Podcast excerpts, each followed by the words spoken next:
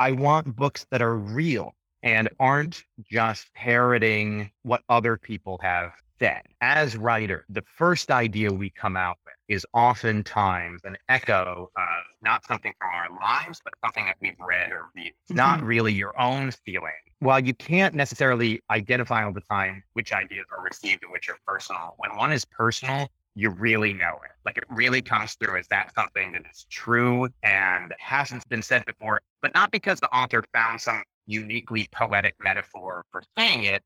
They Mhm. just said it in their way. What I'm looking for is for writers to really use their imaginations and to push the boundaries of what they're doing. Because we all start out echoing the things that we love. And I think that YA and middle grade are genres that delight in repeating tropes in a Mm. cool and fun way. But as a result, we can fall into really common habits without adding our own perspective.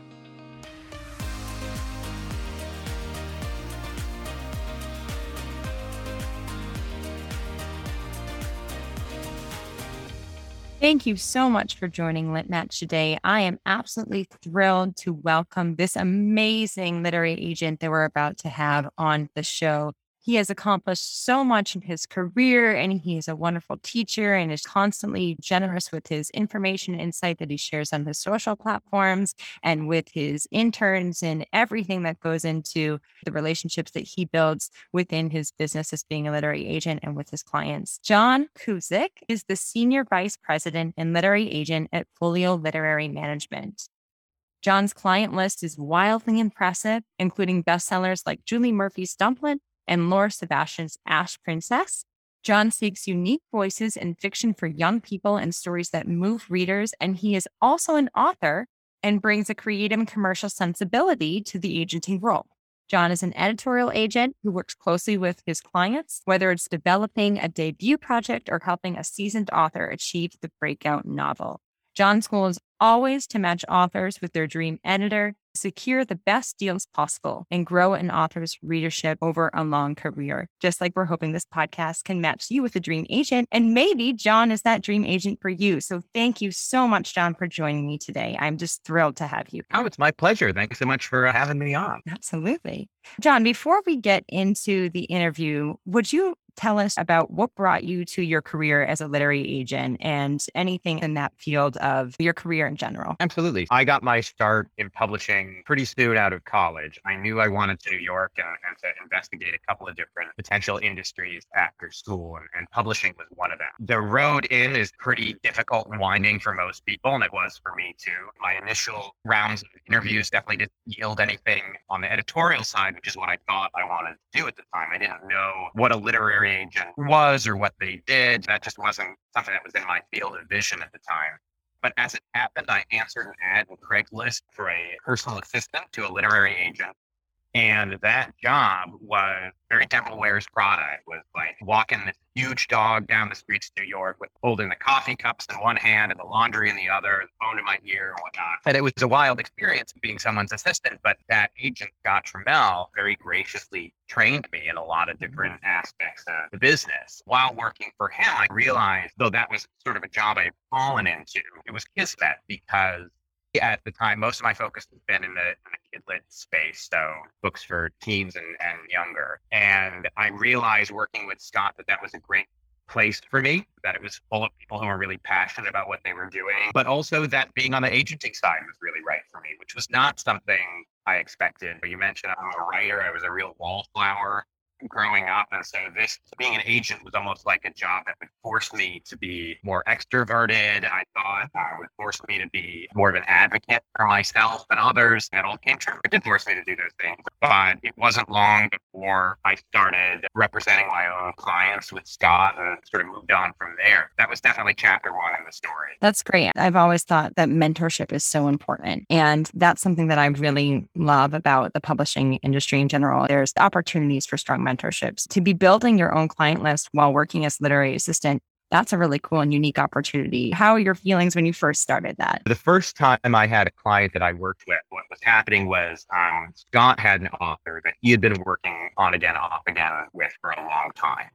And this author sent Scott a brand new project, the YA novel. And I read it for my boss, which was my job at the time, among other things. And I said, know, I'm really enjoying this. And I don't remember if it was my idea or Scott's, but they like, okay, maybe that's that first one that I tackle. I worked on that book and I sent it out on my birthday to a small publisher called Flux Books, who did a great job with it. And it was the kickoff deal for me. But I didn't sell another book for three years because it's very interesting thing to do and to build momentum and to get your name out there the distance between deal one and deal two is three years. This is between deal two and deal three was maybe three months, and it starts to get telescope as time goes on. You get more experience. But that feeling, I think, what really excited me about it was knowing that there was no one closer to the writer than me as the agent. My job was to advocate for them. And that gives you a great sense of ownership over the work, a sense of closeness to, to the art. You don't get paid as the agent unless the author gets paid in almost all scenarios. I remember in those early days going to a meeting at a publisher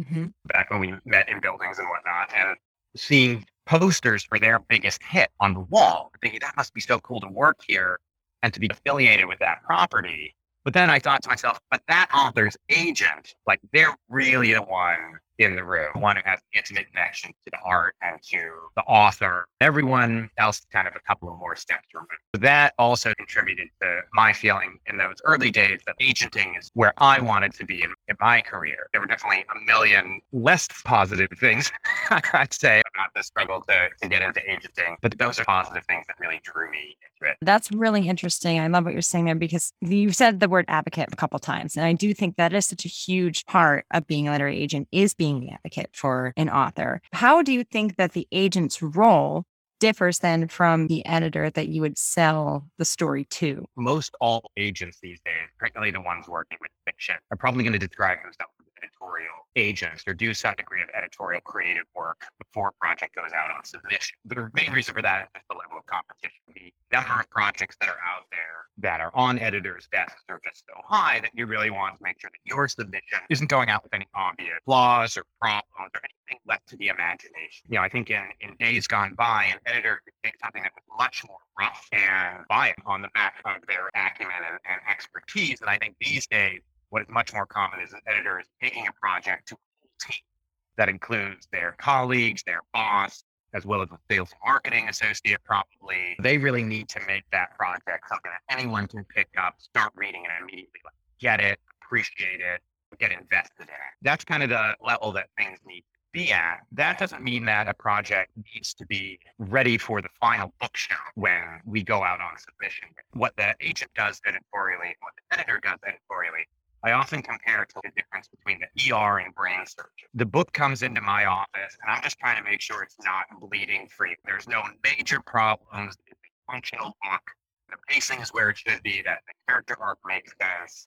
The T's are crossed. When I send it out to editor, once they buy the book, they're much more likely to go in and really start to pull up asks bigger and deeper questions and take what is now functional as a book and make it not only functional, but really rich and deep and just much more than what we're able to bring it to pre submission. Mm-hmm. And I did once have an editor ask me, when do I know something is ready to go out? I think it's a case by case basis, but a big factor is how long is the author willing to spin their wheel? I've worked with agents who, in my opinion, edited ad infinitum. Nothing is ever perfect. So you need to know when to pull the trigger. By the same token, you are equally in trouble if you go out with something like this is not great, but it's really on trend. And so that's not going to work and isn't a good strategy for anyone. When writers are querying you, you and you're trying to decide is this one that I can work on with editing versus one that I think needs something like an R and R? What's the line that you're looking for? This is actually a big thing that I'm always talking about: learning the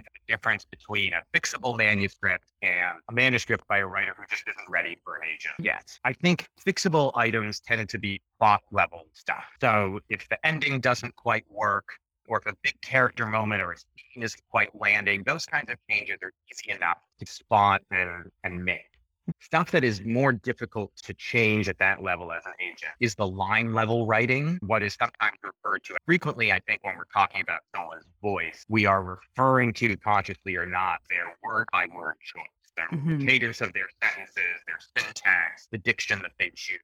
That's their voice. that's something that's so baked into the DNA of a book that if something is problematic or not working there, that's not to say that the author can't change it, but it's beyond the scope of a revision for an age, in my experience. A lot of times I might get a query for, let's say, a middle grade novel. So Mhm. target audience is 8 to 12 years old. And the concept is great. It's got a really, really good book, something very pitchable and that I think would be very popular. But in reading it paragraph to paragraph, it just doesn't sound right. What sounds to a common problem I'll sometimes see is that it sounds very retrospective. A lot of people are too young now to remember the show The Wonder Years, but you know, it was narrated by this older person looking back on their childhood. You'll see that sometimes in grade voice. You can Mm. feel it's an adult looking back on their childhood rather than a child speaking from their present lived experience. That problem, I can tell an author, go fix that. But Mhm. that's on a like moment to moment basis. That's not something that's very easy to go in and just shift around or make a Right. clear adjustment to. That's someone who needs to spend more time just writing. And I definitely can't solve it in the like three to six month window that effectively have to take something on, edit it, and submit if that was the issue, like you loved the story that someone had queried you, and it was this, we'll say middle grade, that was sounding like the adult looking back versus the middle grade protagonist experiencing their experiences. Is that something that if you loved the story enough, you'd probably write an R and then see if they come back to you with it, or would you pass on it? It really depends. I'm not often one for an R and R. A couple of reasons for that. I- I think that it opens up a lot of complicated doors in terms of timing for that person's query. Are they sending that R and R just to me? It might imply a greater degree of enthusiasm or commitment than I have for the book if I'm suggesting an R and R. What I want to avoid in that moment is someone coming to me and saying like, "Hey, this is me. Do you want to rep me?" And I'm like, "No, but if you were just different in these three ways, maybe I'd consider it." And then going out and coming back and be like, "I changed myself in those three ways. Do you want to be with me now?" And it's like, "No, I still don't." And, and it was kind of wrong of me to say anything to lead you in that direction if that's not something I was prepared to do. I also hate it, frankly, when editors ask for R and R's from my authors. Again, it's just so easy to say, "Yeah, do this differently," and I'll think about it again it's just not enough of a commitment. So much commitment on the writer's part. But circumstances in which I would do an R and R, maybe something more akin to, hey, I'm going to say no, but I'm going to give you this feedback, and if you end up doing a big revision and going out with it again, come back to me, and I'll be interested to take another look. That way, I'm not saying or doing enough, but I'm also not asking the author to make any commitment or give me any kind of exclusivity either. The circumstances in which I would do that are, like you say, the concept is great. Like this is a really cool story. It's very, very difficult to stumble upon a great pitch. I think most things in writing can be learned or developed or whatnot. But if you have a great idea and if something is not quite right about it, again, depends on how good it is. There might be something in me that's like, don't let that go. Really smart. In my opinion, here's what is what you could try differently sometimes I might give that kind of feedback if the problem in the book is something that's very easy for me to articulate. If I, it's a time investment question for me because I'm I'm reading submissions and queries in my own time. My job is to service my clients, not to read queries. So I might only have the time to respond very generally, usually. But if there's something very specific, like say, hey, I think that this adult point of view character every other chapter really makes this impossible for YA, I'll say so. And if I really like the rest of it, I say, hey, listen, if of doing a different version of this book that's just about this main character, this kid character, I think that's in and take another look at it. And I'll sort of do it in that more informal capacity, you know?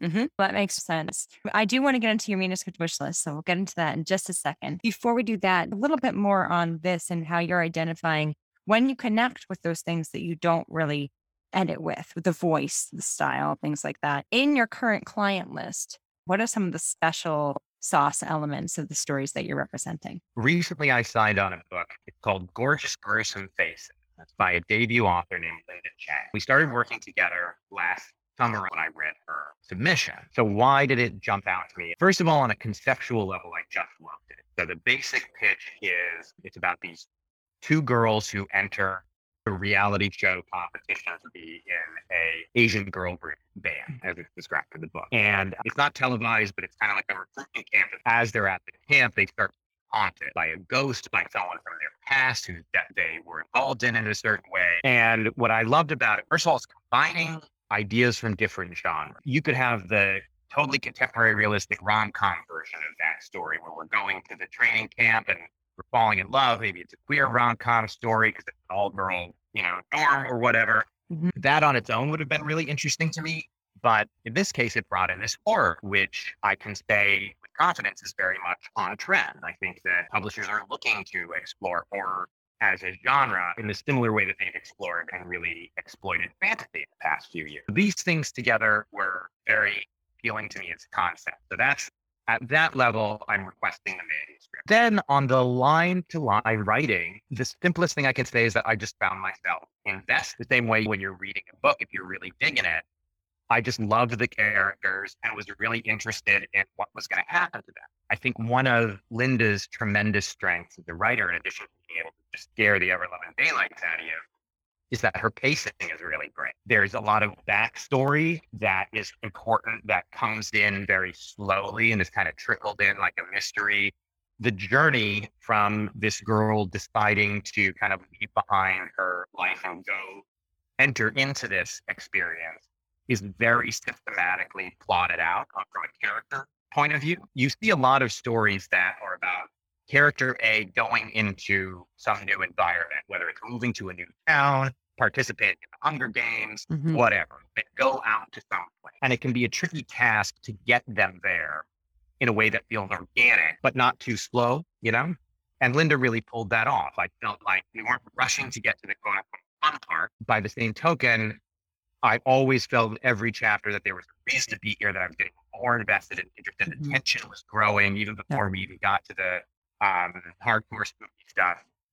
So all these things factoring together are like adding up in my head as I am reading this manuscript.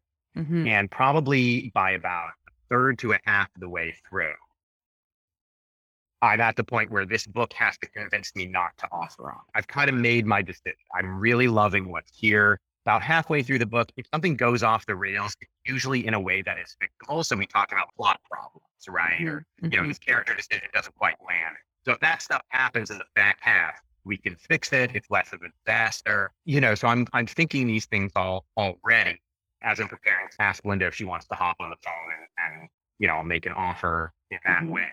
Mhm. That's kind of the thought process that I'm going through. And that's happening both as I'm reading the query, you know, deciding to request the manuscript, and then over the course of reading the book, I'm becoming more or less invested in a particular query or submission as you go. Like, hey, this is really working for me. There will inevitably be a moment where I find the first like thing I want to make a note on. Like, "Hmm, this exchange doesn't feel really realistic. And I'll make a note in the margin for later. That's kind of what the process looked like. And uh, she's a great example because that came together. We went out on submission. I had a very popular response, sold very well. We're going to get to announce it soon. That was very exciting. That's wonderful. Thank you for that example. When you get a manuscript, is it pretty easy for you to know when you do not want to represent it? That could be instantaneous and Yeah. most often is. I mean, I think I would say let's work backwards. Like, at what point am I reading something that I've requested and I'm cooking along with it and it starts to fall apart for me? Mhm. I would say, you know, around the 30 page mark. So, you know, you set me your full, and I'm getting into new chapters that I didn't see in your sample.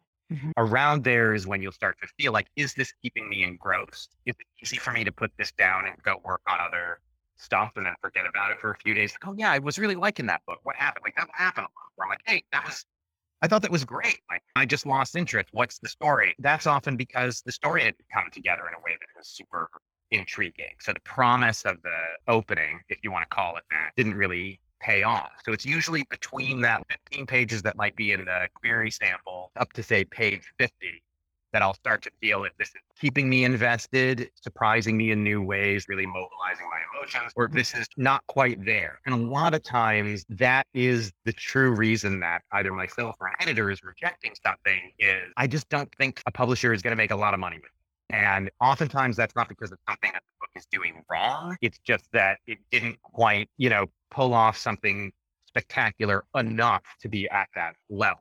One of the things that really drew me to you is because you had this great tweet that gave 10 pieces of advice for writers, for aspiring authors.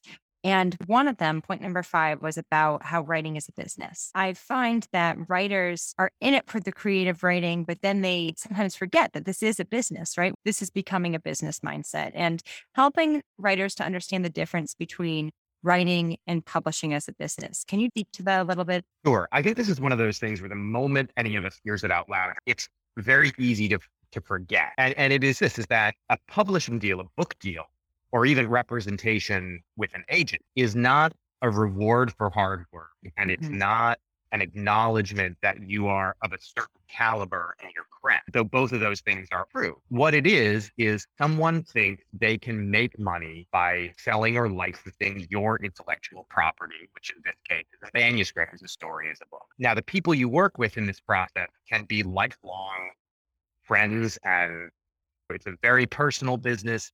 Like I said, I stuck around in children's publishing because no one is there simply because they want to retire early. I think because writing is such a vocation, we can often forget that public acknowledgments of it are on a completely different channel and are operating by a completely different criteria. Now, I don't know where we should seek to find our writerly validation, but I remember that's all a book deal is, is a sign of, of commercial viability. And what is commercially viable changes radically year to year, changes radically market to market. If you happen to be writing in the young adult sphere, the genre restrictions of the young adult market are massive, very limited in a mm-hmm. lot of ways. Now, behind Coop, those limitations create fantastic stories and fantastic art, but they are restrictions. I think that's something to be aware of as you're trying to move something into a particular mark. I'll say, and I say this with love, with a smile on my face, when authors come to me and they say, Oh, this is the book of my heart, is my least favorite phrase in the English language because there's always going to be another book of your heart. You know what I mean? I oftentimes feel like we as writers, I'll speak for myself, uses the phrase the book of my heart as a request to get a pass on any bits of this that might not really work as a commercial property. Right. Um, and it's always that rundown. I find it equally impossible to sell projects that are written cynically, where there is no personal passion behind it. We're just going to beat boop, analyze the data, and a book's going to come out. That doesn't work either. You know, there has to be this special alchemy of a genuine personal passion on the one hand and a very clear understanding of the business and the market on the other. The blend between passion and business is super important in order for an author to really find success and for there to be a successful business relationship, it sounds like. Yeah, definitely. You spoke to restrictions for specifically children's books. Can you speak to those restrictions more? When I'm talking about restriction, just a, a moment ago in the, in the YA space, what I would say is that whether or not YA fans always realize it consciously, there are certain genre expectations we have when we pick up a YA book over and beyond a book about the teenager. Mm-hmm. So the example I always use is Catcher in the Rye, which people love to hate on and for understandable reasons. I always say that that book would not be published as a YA today. The reason is that although it's about a teenager and, and that teenager's experience, we are meant to be reading Holden as a part of the book. We're analyzing him, we're thinking about his choices. He's part of the environment that we are experiencing as the reader. YA, in a lot of ways, isn't typically set up that way. Oftentimes, what is instead the case is that we are the main character. We are Cat. There is very little critical distance. Hunger Games is maybe not the best example, but oftentimes there's much less critical distance between us and the main character YA than there is in adult fiction. Hmm. Adults are interested in reading about people that they despise way more than teens are. Adults are like, mm, I read this book about this guy that I hate and he was nasty and I would not want to be anything like him. And it's just a book about why are people like that?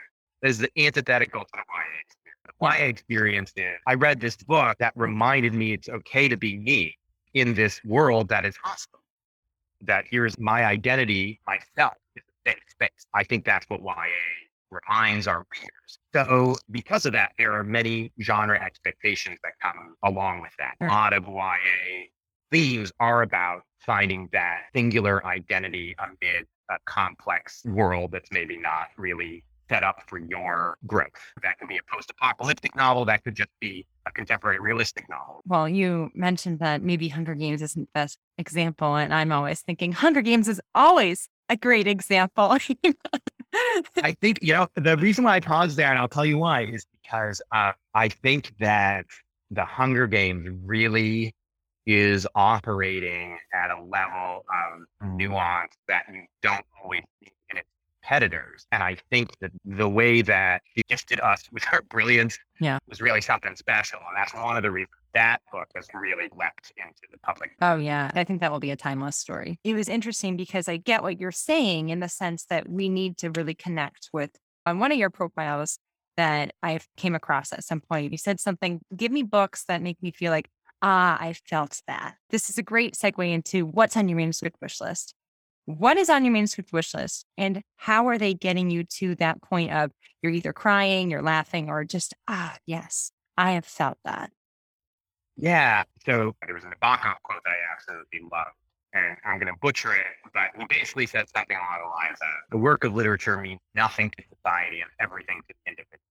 I think we could talk for an hour just about that idea. I do think that that's really important that in a lot of ways, reading a book is more akin to listening to the radio than it is going into a movie theater or a stage theater and seeing a show because you're alone with the art.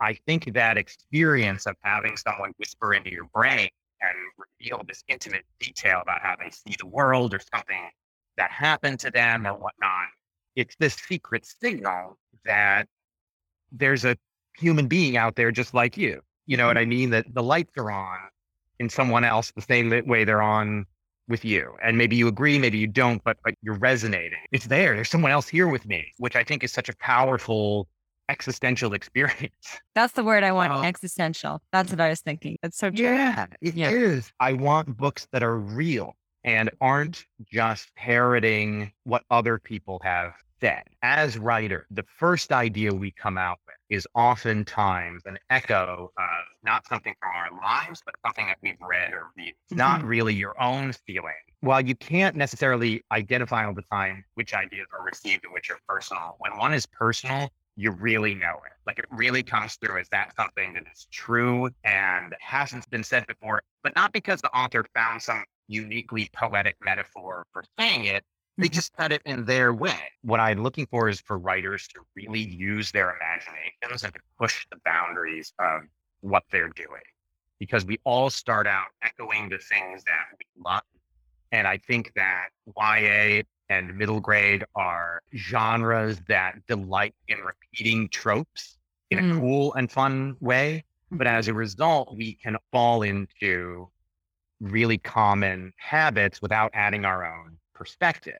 Like, mm-hmm. for instance, there's a reason, I can't tell you exactly what it is, but there's a reason why every year I receive hundreds of queries that are about a person being forced against their will to move to a small town. I don't know why, but people are stuck on that idea. And I get it. It's not a judgment if that's the idea, but know that that's something that we see a lot Right. and push your thing further. Does this character need to meet this town at the same time as the reader? Or could this character have a long history? Could this character have legends and anecdotes and memories and losses all built within this space? That to me is much more exciting as a reader Mhm. than I'm being forced to go live with my uncle and then a few boys there. You know what I mean? Right. Right. So I think as an agent, we are particularly sensitive to this way of thinking because we see so many queries. So the emphasis on originality is probably over the top for me as a reader because I'm an agent. So that's on the very specific. Let's get more broadly into what my manuscript wish list is. I am very much on the lookout for books in the middle grade space, the YA space, and what I'm going to call the crossover space. I would say that those are novels, probably contemporary realistic, maybe with a bit of romance or with a bit of genre stuff, so sci-fi or fantasy, but accessible to a broad readership and probably targeted to a readership that's like young 20s, early 30s. Mhm. What that might mean is probably not very high fantasy if you're doing fantasy. Probably not horror about people in their 50s. If it's something sort of spooky and fun about someone in their 20s or a rom com about someone in their 20s, that's what I mean by the kind of crossover. In all markets, I really I love contemporary realistic. Very character driven stuff is wonderful for me. I really am drawn to very proactive protagonists. And I think that is a subjective note. So it's something I, I make a lot. Oftentimes I see a project come in where the neighbor is the quirky character, the background is the wild redhead who has the crazy ideas. Give me that main character. That's just me, but I really like that. I would also say for sci-fi, terrestrial sci-fi, which is a mm-hmm. phrase that I only heard used for the first time the other day. I'm surprised to admit, just science fiction that isn't space bound space opera stuff for me personally at the moment, which is ironic because I write space bound stuff in middle grade. That's for me what I'm looking for in those genres. I do really like fantasy. I'm not actively seeking what I'll call sword and sandal fantasy right now, which is they above my head leading the revolution, wars between kings and kingdoms kind of stuff is not what I'm looking for right now. I think that the book I was describing earlier in our talk, Linda's book that had this big horror influence and whatnot, I'm more drawn towards those genre mashups kind of Game of Thronesy or Lord of the Rings. Sure. Yeah. That's great. That's a really specific and great list. Thank you for digging into that for us. As an author yourself, why do you think that makes you have a special skill that some agents who don't write might ha- not have? No, I think what I get out of being an author myself and how that translates into my agents work is two things. One is on the editorial side. I'm deep in the craft of writing stories, not just from top down as the outsider looking in, but what is it like to do this when the page is blank and you're kind of building from the ground up? I'll give you a good example of a cool trick that I can do that I think maybe non-writer agents might not be able to do. I was talking to an author a while back. This was a revision recently and great voice, middle grade, coming of age, funny, true. Nothing happens in the book. I gave the author an R and R. This was a few years ago, but I gave her an mm-hmm. R and R, and I said, this is, I love your writing. I think you got it. You got that voice thing, which I can't teach. But I'm telling you right now, there's not enough tension mm. and conflict in your story. And she got back to me. She said something very interesting, which was happy to do that R and R. As a matter of fact, this is a note I've gotten multiple times before, and I've never really been able to fix it. And I thought about that, and we sort of talked for a little bit, and I realized in this case, why is this author not able to make this change? He knows that's what it means. What is the stumbling block? I'm talking to her. I said, You like your characters too much.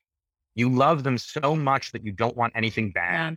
to yeah. happen to them, A, and B, because you're a very precise and sophisticated writer, you don't want anything to happen in your story that feels unrealistic, mm-hmm. which basically is plot. Like what plot is unrealistic because that's the difference between a story world and the real. At the moment I said that thing about her not wanting to hurt her own characters, she was like, "Oh my god, I got it," and she could wrap her head around it. And she was able to do it and work together. We sold her from Scholastic.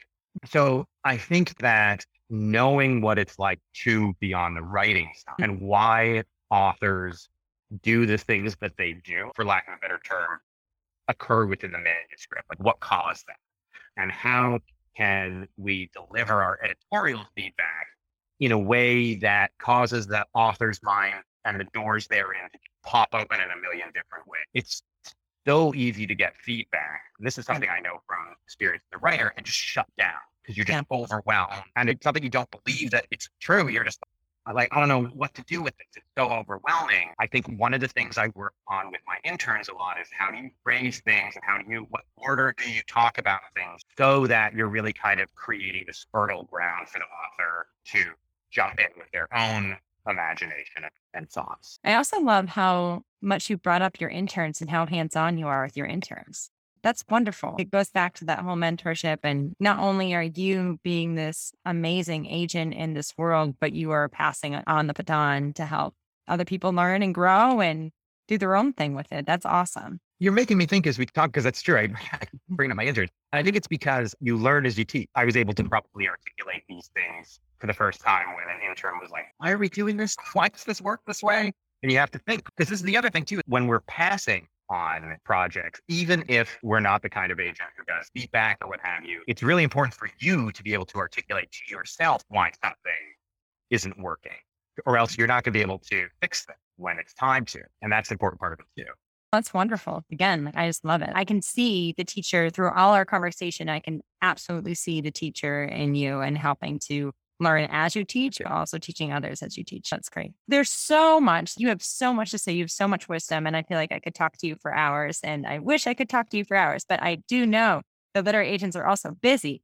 So I want to go to our final three. At the end of every podcast, I'd like to do a lightning three. And basically, what I'll do here is I'll ask you three questions that you can answer in one sentence or less, meaning one sentence or one word, whatever it's going to be. But no pressure. My first question for you is What is one piece of advice that you could give writers before their first book comes out? If there's one piece, when you're going out submission, it's ready, the publishing date is set, it hasn't released yet, though. What is that piece of advice that you give those writers before it's released? There is a lot of chatter and excitement and run up leading up to your publishing day because your agent, your editor, and your publishing house are all focused on you because it's your time, it's your launch day. In the week after, the weeks after, some of that energy is going to be pulled away because they're now focusing on someone's release day. Just be prepared for that emotionally. It can be a bit of a jolt because you're just so in this ecstatic state of my book is coming out. And all of a sudden it can sort of be like crickets. It doesn't mean that things aren't going well or that the book isn't selling. It's just you go from maybe hearing from your publisher every day to once a week or, or whatnot. It's a Mm. normal part of the process, but it can be a bit of an emotional blow. So that's one thing that I don't hear mentioned a lot.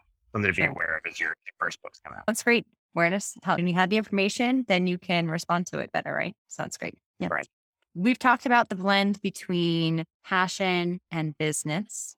And I'm wondering how you help your clients find that balance. Really good question.